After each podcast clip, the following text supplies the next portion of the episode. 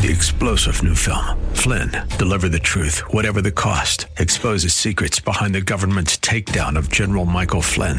Flynn knew what the intel world had been up to. He ordered the first audit of the use of contractors. This set off alarm bells. He told the truth. He was the most dangerous person for Donald Trump to hire. They had to get rid of Flynn.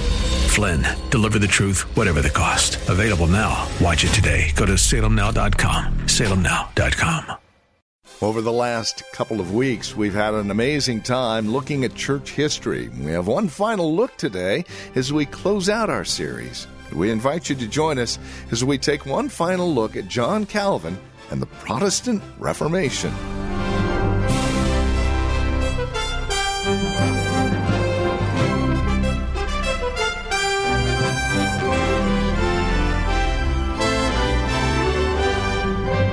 Coming to you from Reformed Heritage Church in San Jose, online at reformedheritage.org, this is Abounding Grace with our teacher and pastor, Pastor Gary Wagner. Well, today, Gary gives us one final look at our little mini-series on church history. It's our final look at John Calvin and the Protestant Reformation. It's an amazing look at what God has done over the years to maintain the integrity of His church. With more, here's Pastor Gary on today's Abounding Grace. John Knox, who pastored an English-speaking church in Geneva for a while during Buddy Mary's reign in Scotland, and who studied under Calvin, described Geneva during this period of the last phase of Calvin's life, and he said concerning Geneva that it was the most perfect school of Christ that ever was in the earth since the days of the apostles, end quote. And I truly believe he was right. Calvin found Geneva full of immorality and anarchy, and he developed it into a well-ordered, prospering Christian community. Calvin also had a great concern for education. He set up an academy at Geneva that was the intellectual center of the Protestant Reformation, and it dispersed Calvinism all over Europe. The Academy of Calvin's offered a distinctively Christian education based on Reformed principles. Over 900 men from all over Europe enrolled the first year, and at least that same number of refugees from France and England were educated in his schools. From the school where Calvin taught preachers and evangelists, they were sent all over Europe and even as far away as Brazil in the 16th century. Many of the graduates of the school were sent to France, which was a dangerous mission, because to be reformed in a Roman Catholic nation was to be automatically guilty of treason, which was a capital crime. But in time, these Calvinistic graduates of Calvin's academy created networks of secret churches which sent information back to Calvin and Geneva. Services held by these graduates were held in private homes behind heavily covered windows, and sometimes in barns, and sometimes in fields, and the Protestant Reformation spread like wildfire. Calvin faced and refuted opposition from three basic sides. Three basic sources of opposition to Calvin: the Roman Catholic Church, the Libertines, and the Anabaptists. And it's important for us to understand how he dealt with these three groups and how they opposed the Protestant Reformation. First, the Libertines, or the liberals. These were antinomian socialists. They had no love for the law of God. They worked towards revolution in Geneva against Calvin and were working toward the overthrow of any Christian moral order. They were not Christians in any stretch of the imagination. Calvin faced not just verbal assaults from them, but bloodthirsty opposition. I want to read you a story from Calvin's life in which he had to face the bloodthirstiness of the Libertines with great courage and faith. Quote, The Council of Geneva was assembled, and never had any session been more tumultuous. The parties, weary of speaking, tired of arguing with one another, frustrated, began to appeal to arms. In other words, let's quit talking. It's time for guns. The people heard the appeal, and Calvin appears, but he was unattended. He was out without any bodyguards now. He is received at the lower part of the hall with cries of death. People cheering, "Kill Calvin!" Now, here is a sickly little man. He folds his arms. He looks at the agitators in the face, but not one of them dare strike him. Then calmly walking through the midst of these violent people with his breast uncovered or his shirt opened, he said, "Now understand, here's the crowd, and they're ready with the swords, crying out for Calvin's death." A sickly guy, he tears open his shirt and cries out, "You want blood? There's still a few drops here. Strike." Not an arm is raised. Calvin then slowly ascends the stairway that leads to the council chamber. The hall was on the point of being drenched with blood. Swords were drawn and flashing. When people saw the reformer, the weapons were lowered, and a few words sufficed to calm the agitation. Calvin, taking the arm of one of the council members, again descends the stairs and cried out to the people that he wished to address them. He spoke with such energy and feeling that tears flowed from their eyes while their swords were hanging down at their sides. The crowd embraced one another, crying on each other's necks, and they left in silence. The patriots, or what were called secret Catholics, and the libertines had lost the day. From that moment on, it was easy to foretell that his victory would remain with that reformer. This is what Calvin had to deal with from the libertines and now the Anabaptists. Please don't identify the Anabaptists with the Baptists of the United States. Baptists today make a mistake when they identify themselves with the Anabaptists of the 16th century. No Baptist in his right mind should ever want to be identified with these kooks. It was quite a mixed crowd. Let me tell you some of the things these people believed. First of all, Anna means again. Anabaptists believed in baptizing people all over again because they didn't believe that other Christian baptisms counted for anything. This was a radical group of reformers. They weren't Roman Catholic, and actually they really weren't Reformed. They included revolutionaries who wanted to overthrow any kind of social order. They included people who believed that the inner life, you need no connection to the Word of God. God would just tell you what to believe. The one place where they did have a connection with modern Baptists is that they had a new doctrine that no one had practiced for 1,500 years, and that was believers' baptism. They did not baptize babies. They only baptized people upon the profession of faith, and that was unheard of in those days. And they were pacifists. They didn't believe in self-defense or in war. They also didn't believe Christians should hold a political office. They believed Christians couldn't take oaths. They didn't believe Christians could use the civil courts or judges. And by the way, they were pure communist. They built communist communities based upon the common ownership of property. And they were docetists. And that is, they didn't believe that Jesus was really human.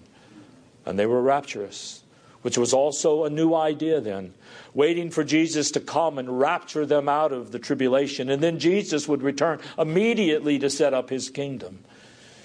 And whenever they took over someplace and set up an Anabaptist kingdom, like in Munster, Germany, they would pass unbelievable laws.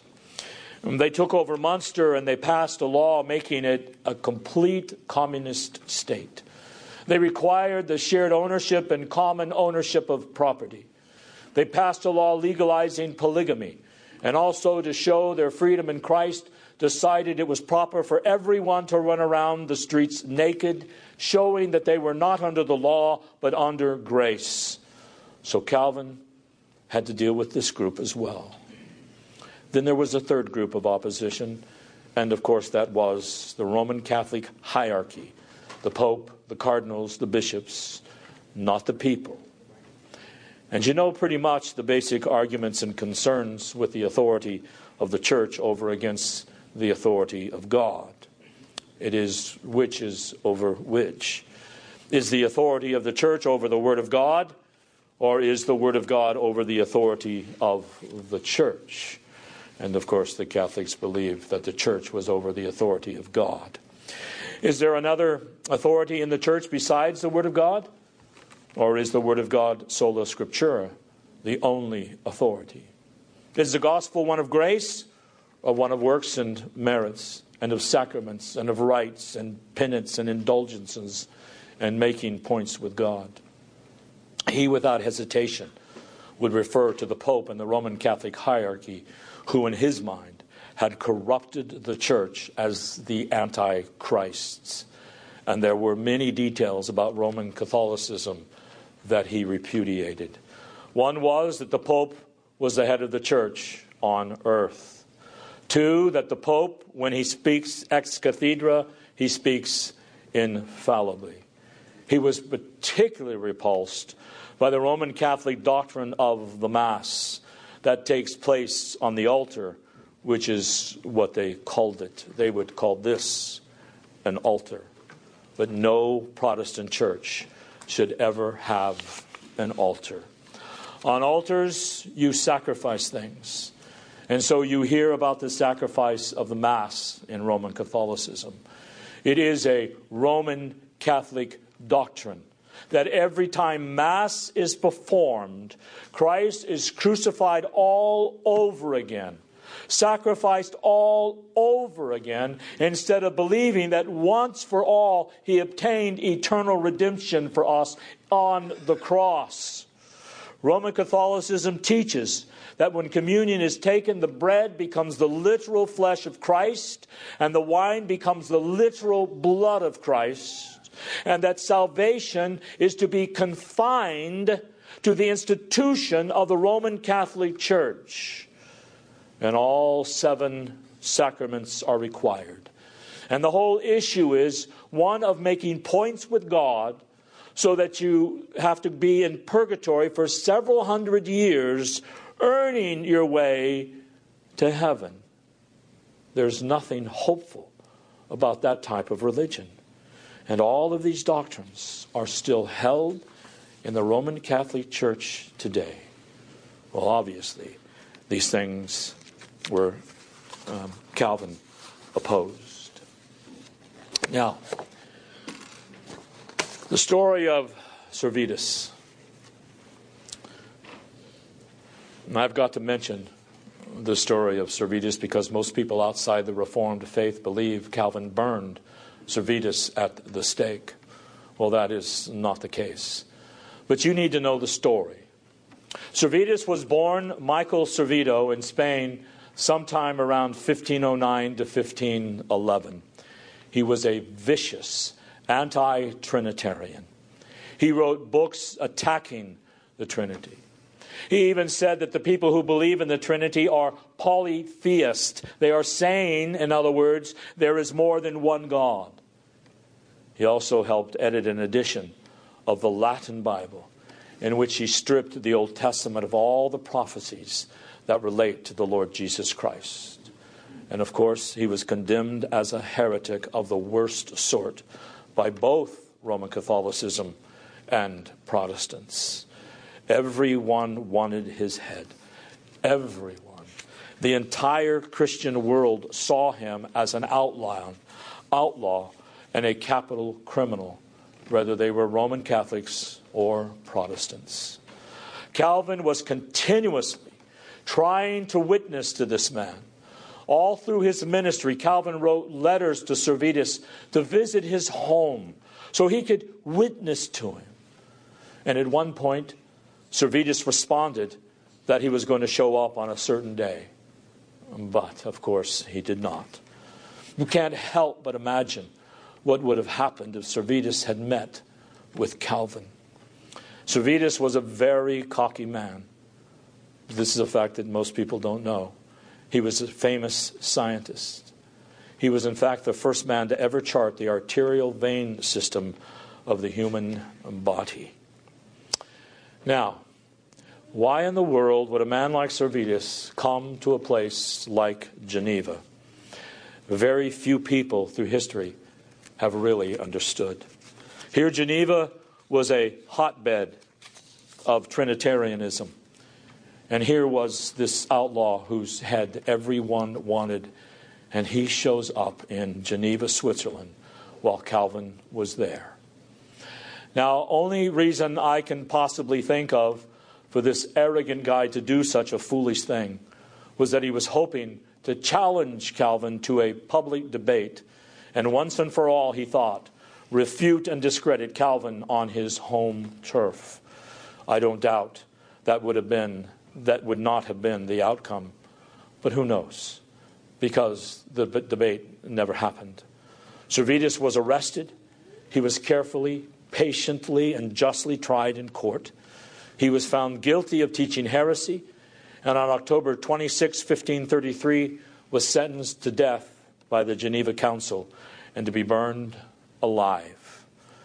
Now, Calvin had pled with the council time and again to change the way they were dealing with Servetus during his trial. And after he was sentenced to be burned alive, Calvin gathered a number of other ministers with him to try and convince the political authorities not to execute Servetus by burning, but by a much quicker, less painful method, which was by beheading. But the council refused. Now, the reason I told you all this is to make the point that in the trial, conviction, sentencing, and the burning of Servetus, John Calvin did not decide one single detail, although he did believe, along with the whole Christian world at that time, that the propagation of heresy was a capital offense deserving the death penalty. Sometime look up Leviticus 24:16. Let me read to you a quote about Servetus, and this is actually anonymous. Quote, "Christians believe that heresy is an attempt to discredit God's plan. But Servetus was more than a simple heretic. He was a scholar who, while pretending to be a Christian, attacked the very foundations of Christianity. He was a dangerous enemy of the church. And if left unchecked, Servetus would have unhinged both the Reformation and Roman Catholicism and left Europe bereft in the ashes of its faith centuries before that actually happened and was actually realized." The confrontation between Calvin and Servetus, therefore, was one of the high moments of history, heavy with not simply earthly but eternal significance. Many people outside of the Reformed theology think of Calvin as a dictator of Geneva. Well, Calvin never ruled in Geneva. He never held a political office.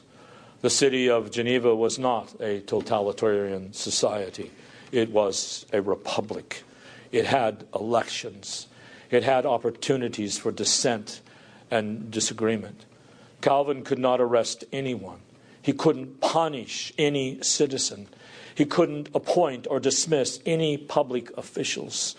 To say that he was the dictator of Geneva is just pure, simple slander.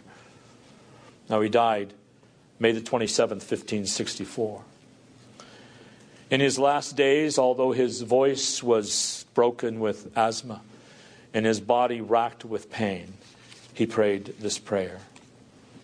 Quote, "You are bruising me, O Lord, but it is enough for me. that it is your hand. He lived to be in those days an old 54-year-old man. He left behind him a model Reformed church based upon the law of Moses and the gospel of Christ. A flourishing school which was the nursery of evangelical pastors, and a library of books from his own pen, which after 500 years still influence people's minds and lives.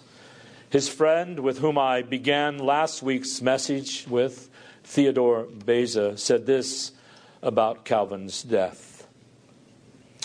When Calvin died, thus withdrew into heaven that most brilliant star, which was the lamp of the church. During the following night and day, there was much grief and lamentation in the whole city. For the Republic had lost its wisest citizen, the church, its faithful shepherd, the academy, an incomparable teacher, and all lamented the departure of their common father and best comforter next to God. And Calvin was buried in a simple grave with a small marker inscribed only with the initials J.C. Toward the end of his life, he reviewed his own life, and he said these words as he was dying: I'm quite different from other sick people. When they come near to their end, their senses fail and they become delirious. But it seems as if God wants me to concentrate on all my inward senses. End quote. He remained sharp and lucid to the very end. He watched death appear, and he knew when it bent down and touched him at 8 o'clock in the morning on May 27th, 1564. So died the man who gave the evangelical movement its theology, whose principles were those of Augustine and Luther, and for whom Benjamin Warfield considered the creator of the Protestant church and its freedom. No Christian leader has ever been so often condemned by so many people as John Calvin. And the usual grounds for condemnation was the execution of Servetus, which he had nothing to do with, and the doctrine of predestination. Yet Servetus was only one of tens of thousands who went to their deaths in Calvin's time, and none of their judges received the condemnation heaped upon Calvin, who had no civil authority and was not even a judge in Geneva. Men of the 20th and 21st centuries who have witnessed without moving a finger for the arbitrary murder of tens of millions have no ground on which to stand and judge John Calvin. Perhaps it is because his doctrine of predestination and the absolute sovereignty of God that so many teeth have been set on such sharp edge against Calvin. He made clear what every man fears: a sovereign God cannot be escaped.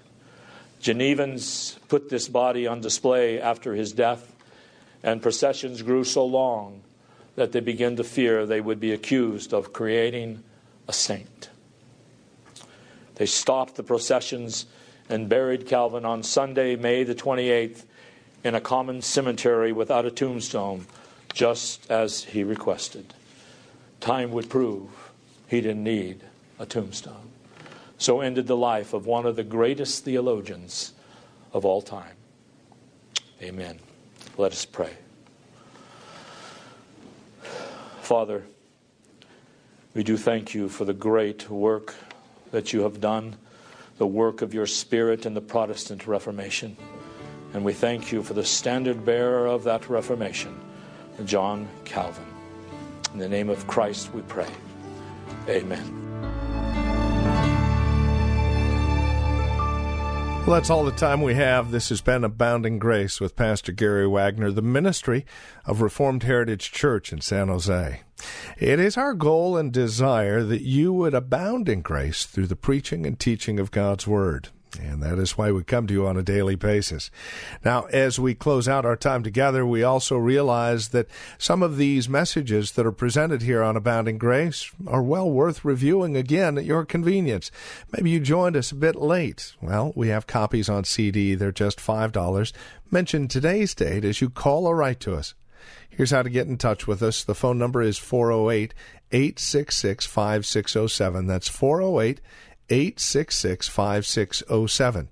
You're welcome to also visit our website, learn a bit more about us. We're at reformedheritage.org. Again, reformedheritage.org. And then, of course, if you would love to partner with us, if you're feeling led of the Lord to become a financial partner with us as we continue this ministry here on this station, please write to us at PMB number 402. And the address is 1484 Pollard Road, Los Gatos, California. The zip code is 95032. Or, again, simply call us, 408-866-5607. That's 408-866-5607. You're also welcome to join us for worship. Sunday services here at Reformed Heritage Church are at 5055 Lone Hill Road in Los Gatos. We meet at the Lone Hill Church, 2 in the afternoon. Directions can be found at reformedheritage.org or by, again, calling 408-866-5607. We thank you for joining us and trust we'll see you again next time we get together for another broadcast of Abounding Grace with Pastor Gary Wagner.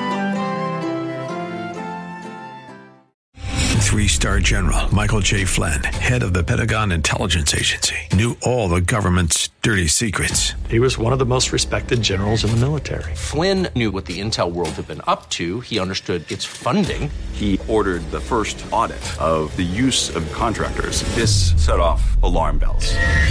The explosive new documentary, Flynn, Deliver the Truth, Whatever the Cost, and covers the facts behind this scandal. Flynn told the truth. He was the most dangerous person for Donald Trump to hire. I find out the worst enemy that I'm going to face in my life is right here in America. They took my assessment and they wanted me to change it. And I was like, I'm not changing it. They had to get rid of Flynn. With in-depth interviews, archival footage, and never-before-seen personal records of the man behind the headlines. I just felt like I was drowning. Flynn, Deliver the Truth, Whatever the Cost. Available now. Watch it today. Go to SalemNow.com. SalemNow.com.